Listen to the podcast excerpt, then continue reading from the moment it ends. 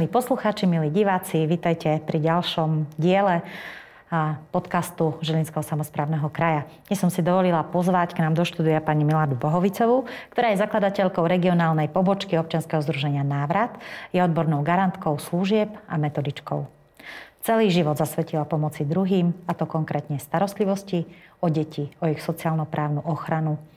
Vyštudovala sociálno-právnu nadstavbu a neskôr aj Univerzitu Komenského – Ďalej sa vzdelávala v oblastiach psychoterapeutický výcvik zameraný na prácu so skupinou, vzdelávanie v supervízii a vzdelávanie v mimosúdnej mediácii. Jej kredo je, nie je hanba padnúť, ale príliš dlho ležať. Vítajte, pani Milada. Dobrý deň. Mali by sme sa rozprávať dnes o rodinách, o tom, ako rodinám vieme pomôcť, ale hlavne ako vieme pomôcť deťom, aby sa cítili bezpečne. Možno, že na úvod si povedzme, ako vnímate vy situáciu slovenských rodín a či im dostatočne pomáhame. Nech sa páči. Uh, ja si myslím, že náš uh, systém sociálny, minimálne v starostlivosti o také úplne malé deti, uh, máme nastavený docela dobre, pretože možnosť trojročnej materskej dovolenky alebo rodičovskej dovolenky je určite super a je to strašne dôležité pre deti, aby hlavne tú, to rané detstvo uh, mali takú tú sústredenú pozornosť rodičov, aby mali bezpečie a, a myslím si, že teda uh, toto je taká výhoda nášho sociálneho systému, že teda toto umožňuje, aj keď samozrejme môžeme diskutovať o tom, že či tá pomoc alebo tie nastavenia dávok sú dostatočné, ale určite vnímam ako veľké pozitívum možnosť trojročnej rodičovskej dovolenky. Myslím si, že trocha ako keby zaostávame v starostlivosti o rodiny, ktoré nie sú úplne v takom tom štandarde. To znamená, že, sú, že majú nejaké deficity buď e, v svojom sociálnom postavení, ekonomickom zabezpečení alebo aj rodičovských zručnostiach. E, my tak nejak predpokladáme, že, že rodičia sa majú o svoje deti postarať. A možno, že neskoro zachytávame také tie signály toho, že, že asi úplne nie sú v tom 100% kompetentní a potrebovali by pomôcť. Celkovo, ak by sme môže tak nejako ešte viac rozobrali situáciu v našich rodinách, o sociálnom systéme ste hovorili, ale ja tak vnímam, že proste za tých 50 rokov, možno, že aj keby sme sa len zobrali obdobie 30 rokov, tak tá situácia v našich rodinách sa diametrálne e, zmenila ak pokiaľ eh, ešte za starej, za éry socializmu, naozaj tá trvácnosť rodín bola veľmi dlhá, že rodiny pôsobili stabilne, tak naozaj po páde komunizmu, že v tejto novej dobe sa tá situácia v rodinách dramaticky zhoršila smerom k rozpadu rodín a vlastne to je také, možno, že to najťažšie obdobie, ktoré dieťa potrebuje spracovať, ktorého možno, že dovádza do rôznych životných kríz. Spomenuli ste teda, že v podstate rodiny v kríze my nemáme možno dostatočne vyriešené a vnímam tiež, že existuje, možno preto existuje u nás taká sieť pomáhajúcich organizácií, lebo si uvedomujeme, že keby sme to nehali len na štát, na to zabezpečenie mhm. štátu, tak e, asi by to bolo ešte horšie. Povedzte nám, vy ste vlastne zakladali regionálnu organizáciu Návrat. Čomu sa venuje toto, pardon, občianske združenie, regionálnu organizáciu, ale v podstate áno, občianske združenie Navrat, čomu sa venuje, aké sú jeho úlohy? A možno aj to, že ako ste sa dostali k tomuto občianskému združeniu a čo vlastne predchádzalo u vás e, tomu profesionálnemu pôsobeniu. E, takže návrat v Žiline a pre Žilinský región e, vznikol v auguste 99 a ja som vlastne predtým 11 rokov pracovala v štátnej správe, tiež v sociálno-právnej ochrane, takže v tej istej téme, e, teda starostlivosti o rodinu a deti. A ja som s občanským združením Návrat začala spolupracovať v rámci takého veľkého projektu, alebo na ten čas veľkého projektu, kedy sme sa pokúšali e, v spolupráci teda Krajský úrad v Žiline a, a občanské združenie Návrat a detský domov Necpali e, presadiť ako keby takú novú formu starostlivosti o deti v rodinách v rámci ústavnej starostlivosti a to teda dostať deti z toho detského domova do profesionálnych rodín. A tak som sa ja zoznámila s návratom a, a postupne som teda tú spoluprácu tak nejak rozvíjala a, a teda z, nakoniec z toho vznikla ponuka, že teda e, by sme mohli založiť regionálnu pobočku e, návratu v Žiline a ja som teda bola teda tým človekom, ktorý to dostal na, na zodpovednosť. Takže takto sme začali a teda v tom čase sa návrat venoval výhradne náhradným rodinám.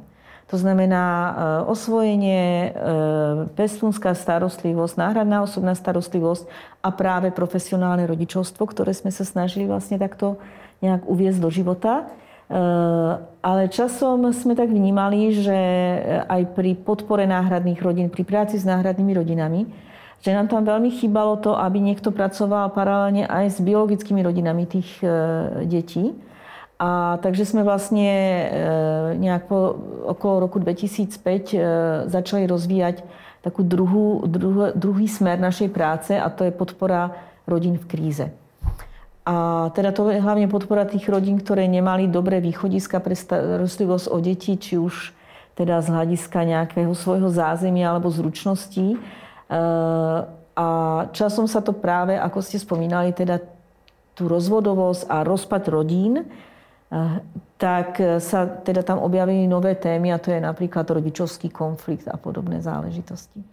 Viackrát to padlo slovo sociálno-právna ochrana detí. Poďme to možno, že našim poslucháčom mm-hmm. vysvetliť, že čo to znamená, čo to znamená sociálno-právna ochrana. Mm-hmm.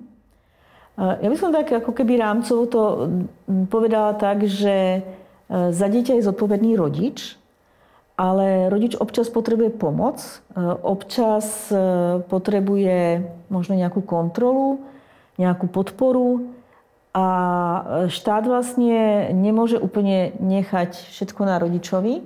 Jednak ho nejakým spôsobom podporuje formou nejakej tej štátnej sociálnej pomoci, ale musí mať aj nejakú kontrolu nad tým, ako sa majú deti. Lebo dieťa je zraniteľné a keď rodič nefunguje, tak na to dopláca dieťa. Takže sociálno-právna ochrana je vlastne taký systém ochrany dieťaťa v rodine aj mimo rodinu teda. Môžeme to pochopiť aj tak, že ochrana aj pred rodičmi? Niekedy, bohužiaľ, aj to. Um, my keď sme teda pripravovali uh, Deň rodiny, tak sa mi páčilo, že dostala som sa k takej myšlienke, ktorá sa mi naozaj páči, ma tak sprevádza, že rodina, že nech je miestom, kde život začína a láska nikdy nekončí. A týmto mhm. vlastne hovoríme, že proste, že toto je naozaj taký ideál, k čomu sa asi chceme blížiť, ale nie každý má tú mhm. možnosť takúto láskavosť v rodine zažívať. Aj to sa stáva. Návrat nesie taký podnázov, ktorý hovorí, že jediný domov pre dieťa je rodina. Prečo si myslíte, že je to tak, že jediný domov by mala byť rodina? A otázka, že či sú detské domové vy dostatočné alebo nedostatočné, funkčné, nefunkčné modely? Uh-huh. Uh, ja si myslím, že to asi taký nejaký ten vývoj a vývin ľudstva potvrdil, že najlepším miestom alebo jediným miestom, kde by dieťa malo vyrastať je rodina.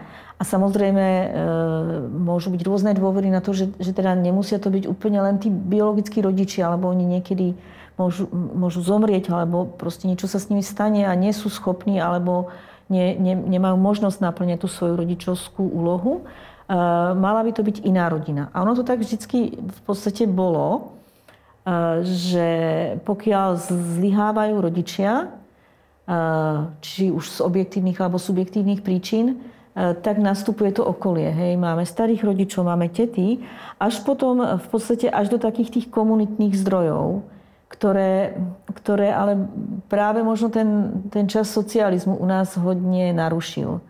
Hej, že, že takéto komunitné sa z nášho života vytratilo. A práve socializmus možno prinieslo aj také to, že v detských domovoch je deťom dobre, lebo oni tam naozaj e, mali možno lepšie materiálne vybavenie, mali tam, alebo majú tam nejakú odbornú starostlivosť, majú tam ľudí, ktorí majú, sú na to pripravovaní, sú vzdelaní. E, A ono sa to tak zdá, že, že niekedy to dieťa z, nejakých, z nejakého málo podnetného prostredia, možno z nejakého špiny a z nejakých takých pomerov, ktoré sa nám nepáčia, sa dostane do toho pekného zariadenia s pekným vybavením, množstvom hračiek. Ale ja si nemyslím, a teda celkovo to je vlastne taká filozofia návratu, e, že akákoľvek inštitúcia môže nahradiť rodinu. Hej? Tá inštitúcia môže nahradiť aj, aj nejaké to zabezpečenie, aj strávu, aj starostlivosť, zdravotnú starostlivosť, dokonca aj výchovnú starostlivosť, ale tá inštitúcia nemôže poskytnúť vzťah. A to nie je výtka na stranu ľudí, ktorí tam pracujú. Oni vlastne ten vzťah v takej kvalite, ako ho dieťa potrebuje, E, nemôžu poskytnúť, mm, aj keby sa akokoľvek snažili.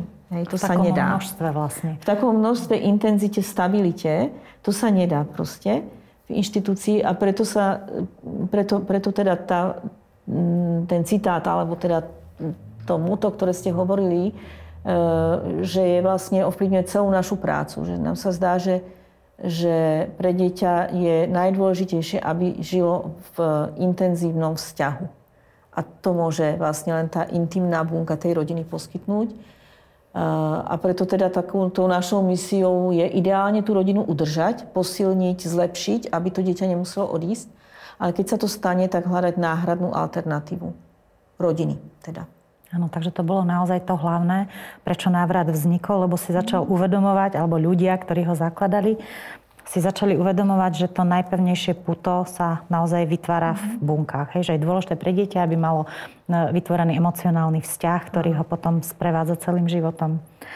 Um, možno, že teraz bude dobré, keby ste nám vysvetlili, tiež už tu padli pojmy náhradné rodičovstvo, môže k tomu nech pribudne aj uh, profesionálna rodina.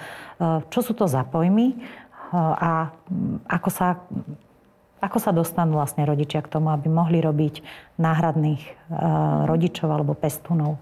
Mm. Uh, väčšina ľudí pozná pojem osvojenie a, alebo adopcia. To je to isté, hej, osvojenie, adopcia. Uh, je to také zrozumiteľné pre ľudí, že často ľudia, ľudia, ktorí nemajú deti, že nemôžu mať, nedarí sa im mať deti, žiadajú o osvojenie dieťaťa. Uh, chcú sa postarať o dieťa, ktoré, ktoré nemá rodičov z nejakého dôvodu a sú, chcú samozrejme naplniť aj tie svoje potreby rodičovské, mať dieťa. A to je, to je vlastne niečo, to je vlastne vznik rodičovstva takouto nebiologickou cestou a osvojením sa, sa zrušia všetky vzťahy právne aj fyzické k tomu pôvodnému rodičovi a nastúpia tie vzťahy právne aj také tie vzťahové, psychologické k tomu náhradnému rodičovi, respektíve osvojiteľovi. Hej? Dieťa preberá jeho, jeho meno, má zapísaného v rodnom liste dieťaťa, je zapísaný ten osvojiteľ na miesto rodičov a takto vzniká vlastne ako keby nová rodina. To je vlastne forma, ktorá je historicky veľmi známa. Bola už v starovekom Ríme, alebo možno aj dávno predtým.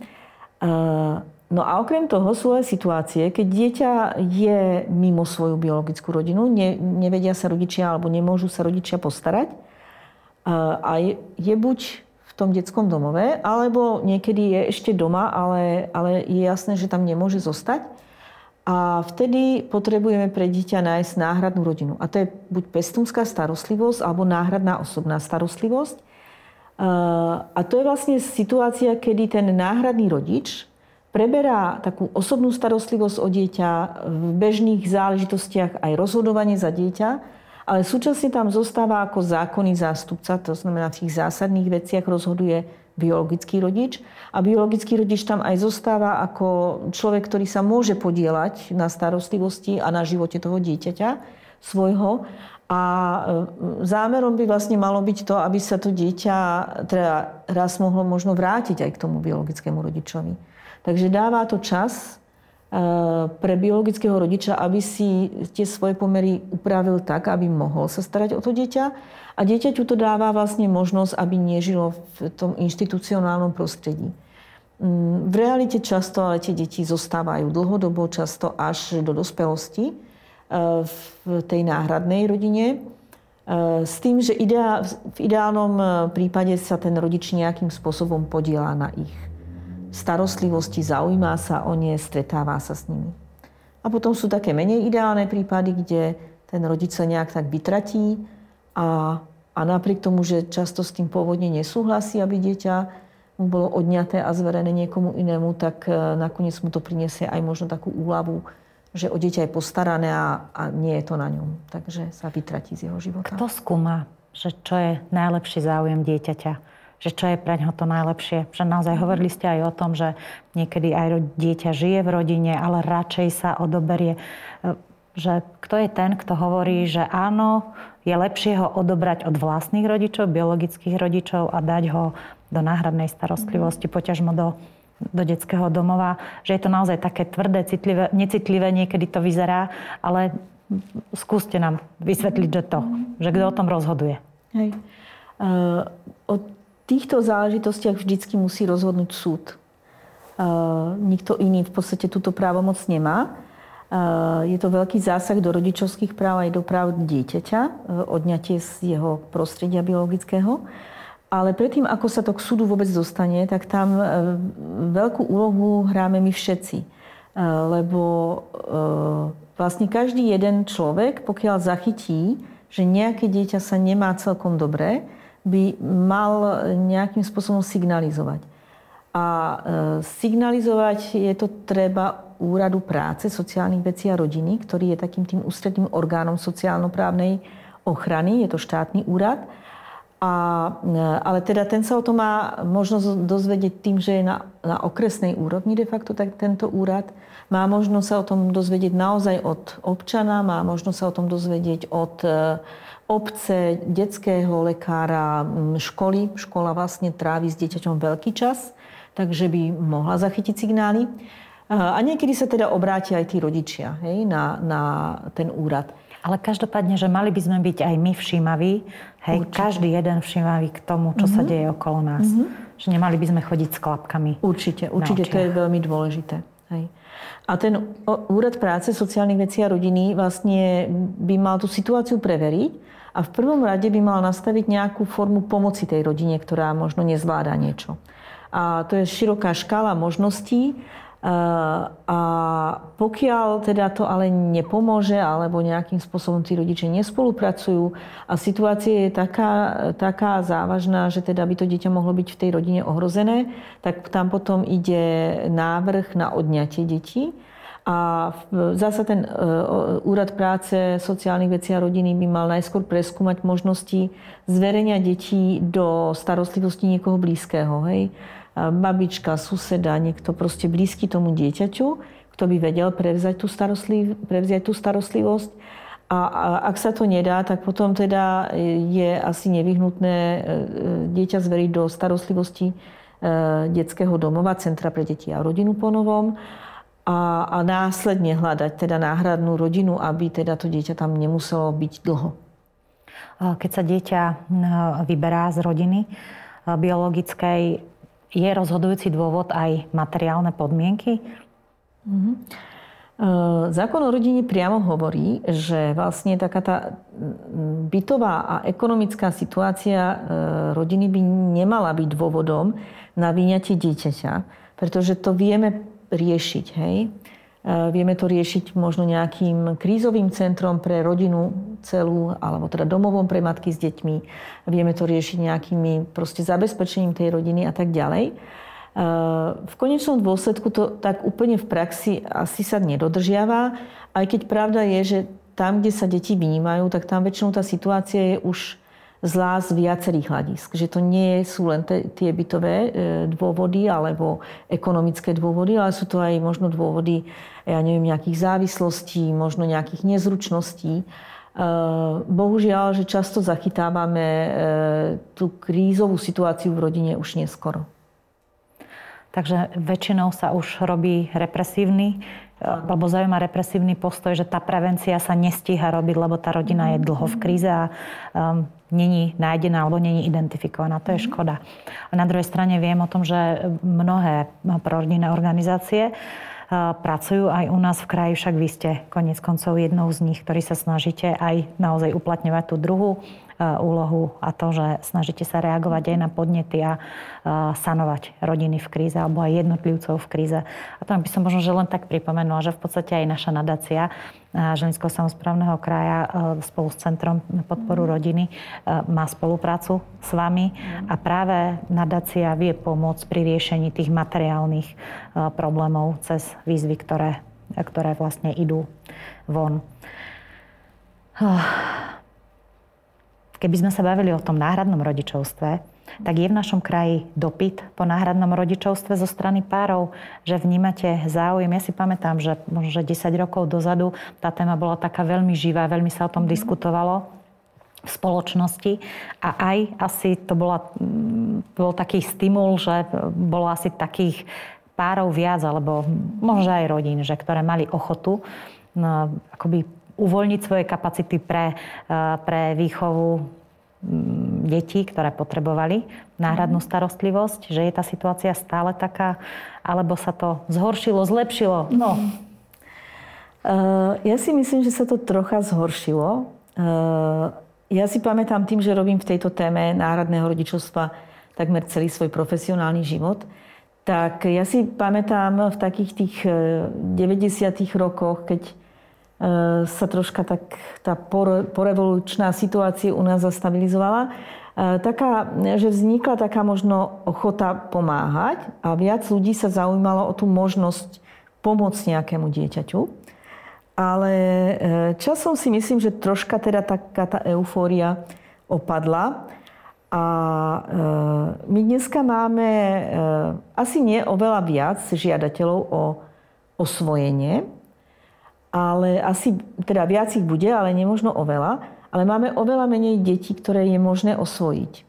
Respektíve detí, ktoré je možné osvojiť a splňajú nároky alebo požiadavky osvojiteľov, lebo osvojiteľia teda väčšinou chcú osvojať malé deti, ideálne bábetka, lebo tam tá hlavná motivácia je mať to dieťa, ktoré nemám.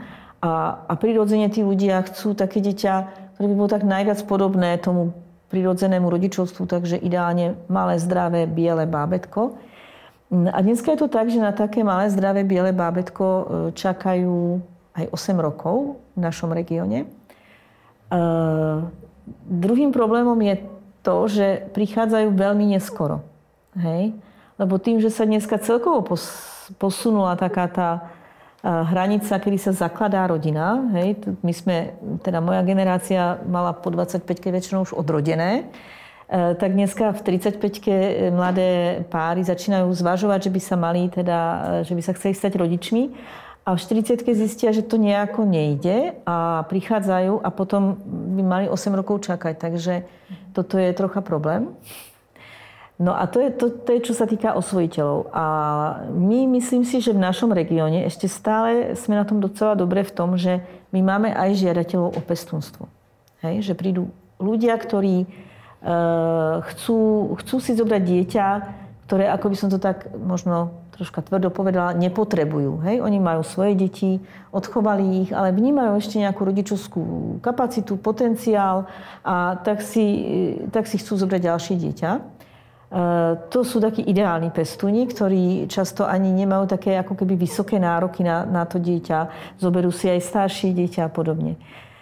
No a potom máme ešte kategóriu, kategóriu žiadateľov, ktorí v podstate by možno radšej chceli to osvojenie a z toho pragmatického hľadiska, že na to sa dlho čaká, tak teda sú nastavení troška ako keby spustiť z tých svojich hraníc a idú aj do pestúnstva, kde nikdy nemajú istotu, že to dieťa u nich zostane, lebo teda pokiaľ by sa ten rodič zmobilizoval, čo sa teda bohužiaľ nestáva často, ale môže sa to stať, tak sa e, to dieťa môže vrátiť k nemu, ak s ním má vytvorený vzťah. E, plus teda musia v tom svojom rodičovstve ako keby akceptovať aj tých pôvodných rodičov, lebo sú súčasťou života toho dieťaťa tak ale niektorí eh, klienti mm, akceptujú tieto, tieto podmienky a, a idú do pestunstva. niektorí znížia, teda zvýšia tú hranicu napríklad vekovú, že teda netrvá o tom bábetku, ale aj troj, 5 ročné dieťa a tak. Takže my sme o tom ešte v našom regióne, v takom tom vidieckom, kde predsa len tá tradícia rodiny trocha ešte stále doznieva, tak trocha lepšie, ale viem, že kolegyne z Bratislavy mi často volajú, že my by sme tak potrebovali pestunov, že nemáte nejakých pestunov, hľadáme pre nejaké dieťa pestunov. Takže je ich menej, je ich menej a aj taká tá tolerancia, čo sa týka detí, sa možno trocha znížila. Lebo my máme stále ešte v detských domovoch vyše 5000 detí. Je to oveľa menej ako pred 20 rokmi. Je to možno polovička z toho, čo pred 20 rokmi. Ale stále je to veľa. 5000 detí proste chodí každý deň spať a nemá im kto, kto dať tú pusu na čelo. Hej. Takže veľmi nepomáha ani to, že naozaj že mm, štát má takú um, stratégiu, že aby vznikali len domovy rodinného typu, možno, že už aj sú všetky nejako pretransformované, ale ani to by nemal byť cieľ. Že naozaj cieľom by malo byť, aby všetky deti boli v rodinách, najlepšie z vlastných, ale keď nie, tak náhradných. Pačilo sa mi, ako ste povedali, že že rodičia, ktorí už majú väčšie deti, že majú ešte kapacitu na výchovu ďalších. Ja som rada, že teda v našom regióne e, to ešte vnímame ako dobrú službu pre dieťa alebo aj pre štát možno, že hej, lebo však vychovať e, zdravého e, a dobrého občana je asi tiež veľmi dôležité. Možno, že keby ste nám ešte povedali, či vlastne tí náhradní rodičia, profesionálni rodičia, adoptívni rodičia, či by mali prejsť nejakým kurzom alebo nejakým vzdelávaním? Mm-hmm. Určite. E, náhradní rodičia, všetky tie kategórie vlastne zo zákona, e, okrem teda tých, ktorí si berú dieťa, ktoré poznajú, hej, babičky a tak ďalej, musia prejsť prípravou na náhradné rodičovstvo. Tá príprava je špecifikovaná, čo sa týka obsahu, rozsahu minimálne 26 hodín. U nás to trvá väčšinou viac ako 26 hodín. Ehm, takže musia prejsť prípravou, kde ono sa to volá aj v zákone príprava a aj teda je to príprava. Na druhej strane je to aj troška preverovanie ich kompetencií. Hej? A výstupom je teda odporúčanie alebo neodporúčanie toho človeka a aj konkretizovanie, aké dieťa. Hej? Takže niekedy musíme troška korigovať také tie ich očakávania. Hej? Či už tým smerom alebo tým smerom. A musia splňať aj nejaké podmienky, čo sa týka vzdelania, keď chcú byť náhradní rodičia? Uh-huh. Náhradní rodičia, pestunia a osvojiteľia nie. Ale my sme sa ešte nezmienili veľmi o profesionálnom rodičovstve, čo je vlastne zamestnanecký pomer, kde sa niekto zamestná e, v teda detskom domove, centre pre deti a rodinu, e, a, a, ale nechodí tam do práce, ale zoberie si jedno, dve, tri deti domov a doma ich vychováva v svojej rodine. Takže tie deti majú, sú síce v ústavnej starostlivosti na papieri, ale reálne žijú v rodine, v rodinnom prostredí. A vlastne v zákone je to nastavené tak, že deti do 6 rokov tak musia byť zabezpečené. Že deti do 6 že rokov nesmú byť priamo v detskom byť domove. v detskom domove. Samozrejme sú tam nejaké výnimky, hej, ale reálne teda by nemali byť v detskom domove. A Dokonca musím povedať, že sa to už v značnej miere darí dneska. Dneska už v profesionálnych rodinách žije okolo 1300 detí, hej, z tých 5000, takže to je docela významná časť. Mm, s tým, že niektoré deti naozaj v tých profesionálnych rodinách žijú pár týždňov alebo mesiacov, hej, že napríklad sa narodí dieťa, nie je úplne isté, ako to tá matka má a, ako, a ona po dvoch mesiacoch sa rozhodne, že predsa len to nezvládne si to dieťa zobrať. Ono je v profesionálnej rodine a dá súhlas k osvojeniu, alebo sa nezaujíma o to dieťa a ten súhlas k osvojeniu dá súd a dieťa ide do, do osvojenia. Hej? Takže niektoré tie profesionálne rodiny, e, alebo niektoré deti sú v profesionálnych rodinách pár týždňov a niektoré tam vyrastajú.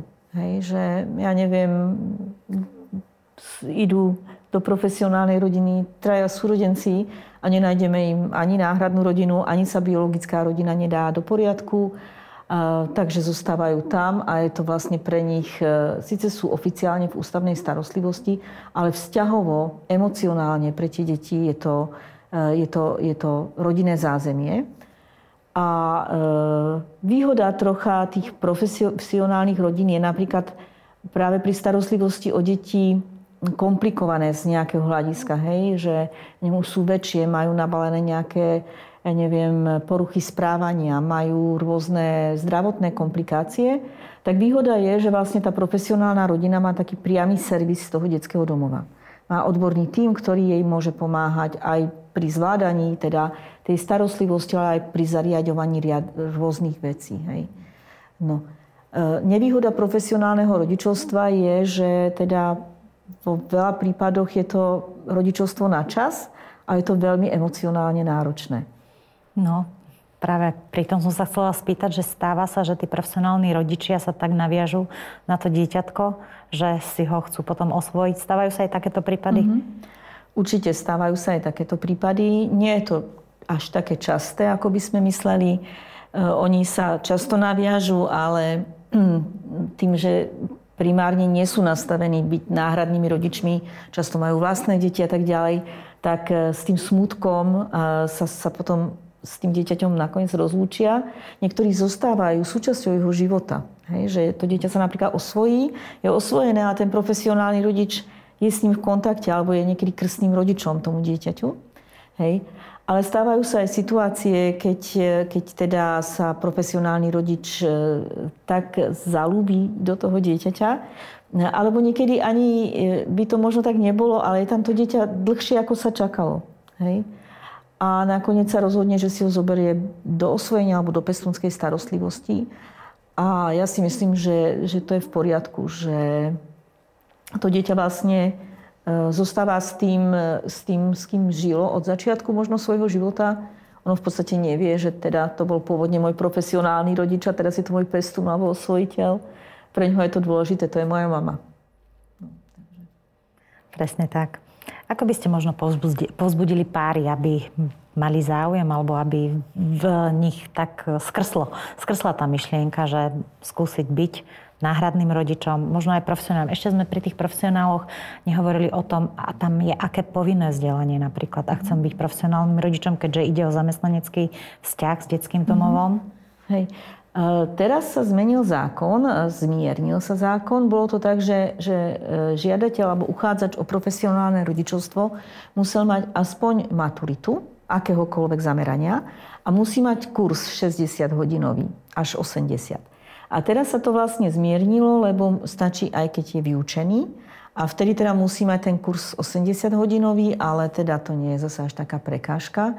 Takže to, to vzdelanie nie je nejak veľmi obmedzujúce alebo mm-hmm. limitujúce. Že dôležitejšia tá chuť, hej? Je tam Niečo chuť, samozrejme musí mať nejaké robiť. podmienky, aj také tie technické, že musí mať kde to dieťa mať. Nie sú nejak nastavené úplne nejaké metre štvorcové, ale tak musí mať nejaký byt, dom alebo proste niekde bývať, kde môže priviesť ďalšie dieťa. Uh, takže určite chuť a ako nám sa zdá dôležitá príprava. A, a to je tých 60 hodín, kde sa dá zreálniť troška teda to, to, to očakávanie, čo to prinesie. A určite je dôležitá aj taká tá ďalšia, ďalšie vzdelávanie.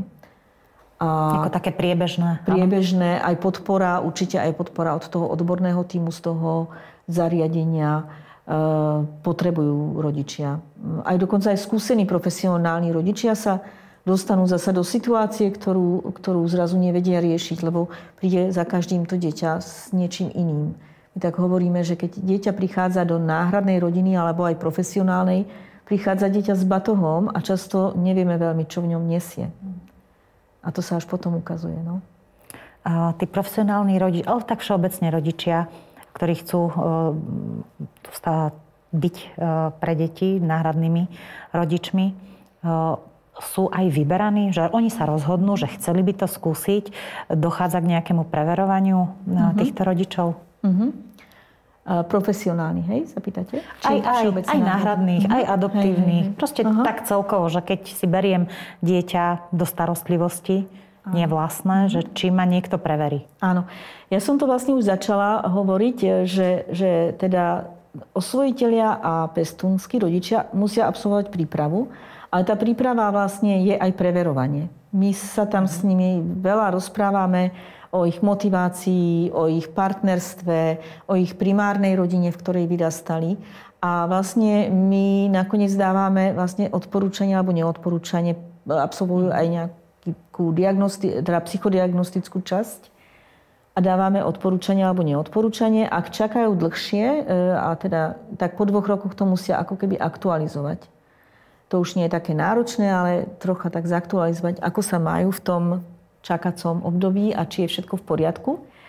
A u profesionálnych rodičov, okrem toho, že teda absolvujú to, to vzdelávanie, to je vzdelávanie, my v rámci toho, keď to robíme teda my, tak my tam máme zaradenú aj troška takú diagnostickú časť, individuálnu, Eh, ale tam je hlavne to, že áno, oni sa pripravia na profesionálne rodičovstvo, majú o tom certifikát, že teda áno, som pripravený profesionálny rodič, ale oni si musia nájsť zamestnávateľa. A ten zamestnávateľ ich samozrejme, okrem týchto, týchto povinných vecí, ktoré musí mať, on si ich nejakým spôsobom preveruje tiež, pretože jednak si príde pozrieť, kde tie deti by vyrastali, Eh, tam sa vlastne zistuje ešte samozrejme trestnosť, že či tam nie je nejaký eh, hej, že, že záznam v registri testov. Nielen toho uchádzača, ale aj ľudí, ktorí s ním žijú. Takže aj tam sa tak ako keby zistuje, kto tam ešte bude sa na tej výchove podielať. Eh, a ten riaditeľ toho zariadenia si ho môže alebo nemôže vybrať. Nemusí vybrať. Hej. A ak si ho vyberie, tak ešte ako každý pracovník zariadení e, sociálno-právnej ochrany, ktorý pracuje priamo s deťmi v pobytových zariadeniach, e, tak musí absolvovať psychotesty, ktoré vyhláška špecifikuje, na čo sú zamerané. Sú to psychotesty od klinického psychologa. Takže toto sú vlastne také preverovanie. No a samozrejme pri výkone teda profesionálneho rodičovstva tam ten dohľad toho zamestnávateľa e, je docela intenzívny, hej, že, že najmä z počiatku, kým tá rodina začína, ale aj pri pestúnstve tam štát si, si sleduje teda to, ako je postarané o to dieťa v pestúnskej starostlivosti, či nejakými osobnými kontaktmi, ale aj potom zisťovaním cez eh, ja neviem, lekára detského, cez školu, kde je dieťa zaškolené. Takže sa pýtajú na to, aká je starostlivosť. Uh-huh. A teda ešte k tomu, ako by ste povzbudili páry, ktoré uvažujú o niečom uh-huh. takomto? No, e, ťažko. Ja by som ich povzbudila hlavne k tomu, že, že ak uvažujú o rodičovstve, aby to neodkladali úplne na neskoro, určite by som... Uh, ja, ja by som ich možno povzbudila z, takého, z takej svojej skúsenosti. Ja som matka dvoch detí, teda dneska už uh, pokročilo dospelých. A som stará mama štyroch vnúčat. A ako si, si neviem predstaviť život bez potomkov, bez detí. Mne sa zdá, že napriek tomu, že E, rodičovstvo všeobecne nie je úplne ľahké. Náhradné rodičovstvo je určite ťažšie ako, ako bio, biologické rodičovstvo. Napriek tomu e, je, je to taká radosť a perspektíva do života. Je to v podstate jedna z našich takých psychických potrieb. Hej? Že my potrebujeme mať tú budúcnosť otvorenú ďalej ako cez ten náš fyzický život. Hej? A to nám dávajú práve deti a, a potom potomkovia. A ako hovorí moja kolegyňa náhradná mama, pestunka, hovorí dneska to, lebo robíme prípravu na náhradné rodičovstvo a dneska to hovorila tým uchádzačom, hovorí, ja keď som do toho išla, tak som netušila, že to bude také strašne ťažké a ani som netušila, že to bude také krásne. Takže neviem, mne sa zdá, že rodičovstvo je je takou e, veľkou náplňou životnou a deti vedia prinášať kopec komplikácií do života, ale myslím si, že oveľa viac radosti. No. Tak. Každopádne je to určite náročné. Máte nejaké sny v tejto oblasti, že teraz nevrajú, že vy by ste ich chceli plniť, ale že kam by sa tá ochrana detí alebo pomoc rodinám, k čomu by sme sa mali približovať? Môže, ak môže, môžete kľudne aj, čo sa týka legislatívnej oblasti, či niečo, čo viete, že by ešte bolo potrebné dotiahnuť v zákone, alebo Alebo možno, že len tak, že pre spoločnosť, čo by bolo dobré, kde sa chceme dostať. Uh, ja by som bola veľmi rada, keby sme... Ja si myslím, že legislatíva napriek množstvu samozrejme obmedzení a rôznych vecí, ktoré uh, možno nám nenaplňa, ale legislatíva je ten najmenší problém. Že naša legislatíva jednak si myslím, že nie je úplne zlá, a navyše mám skúsenosť, že ona sa dá meniť. Aj z, dá sa meniť aj s podnetou, nie je to samozrejme zo dňa na deň, takých nás, obyčajných ľudí v tom teréne alebo proste v tom živote. Uh, oveľa ťažšie sa menia nastavenia ľudí. Uh, takže toto, toto je pre mňa veľká, taká, veľký sen, aby ľudia troška uvažovali o deťoch uh, tak ako o svojich deťoch. Eh, dneska skoro žiadna maminka by nešla, eh, neposlala dieťa do nemocnice a nešla tam s ním, keď má 3 roky. Hej? Ale tá istá matka na tom, niekde na tom úrade kľudne pošle nejaké iné dieťa do, do detského domova a zdá sa jej to ako keby lepšie, lebo tuto možno nemá dobré oblečenie alebo je tam neporiadok. Eh, ja by som mala taký sen, keby sme tak zmenili to uvažovanie a tak trocha sa snažili vžiť do toho dieťaťa, eh, ktoré, ktoré niekde proste je, je, je to malé dieťa, nemá tie kompetencie sa o seba postarať a napriek tomu to musí robiť. Ja som sa teraz úplne náhodne tak, takú cestu dieťaťa, ktoré ja osobne nepoznám, len ho nejak som zachytila, ktoré žilo s matkou, ktorá nebola zručná matka. Hej? Proste nemala na to rodičovstvo, vypomáhala tam nejak mami, babička, nejak to látali, často chodili z miesta na miesto, asi tam nebolo všetko v poriadku.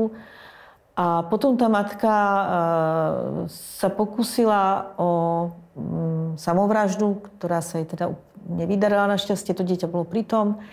Eh, dieťa išlo do detského domova a matka je v zariadení sociálnych služieb, lebo už nie je schopná dneska potom sa starať o to dieťa. Eh, tomu dieťaťu sa hľadala náhradná rodina, bolo teda v detskom domove, malo nejakých 7 rokov v tom čase.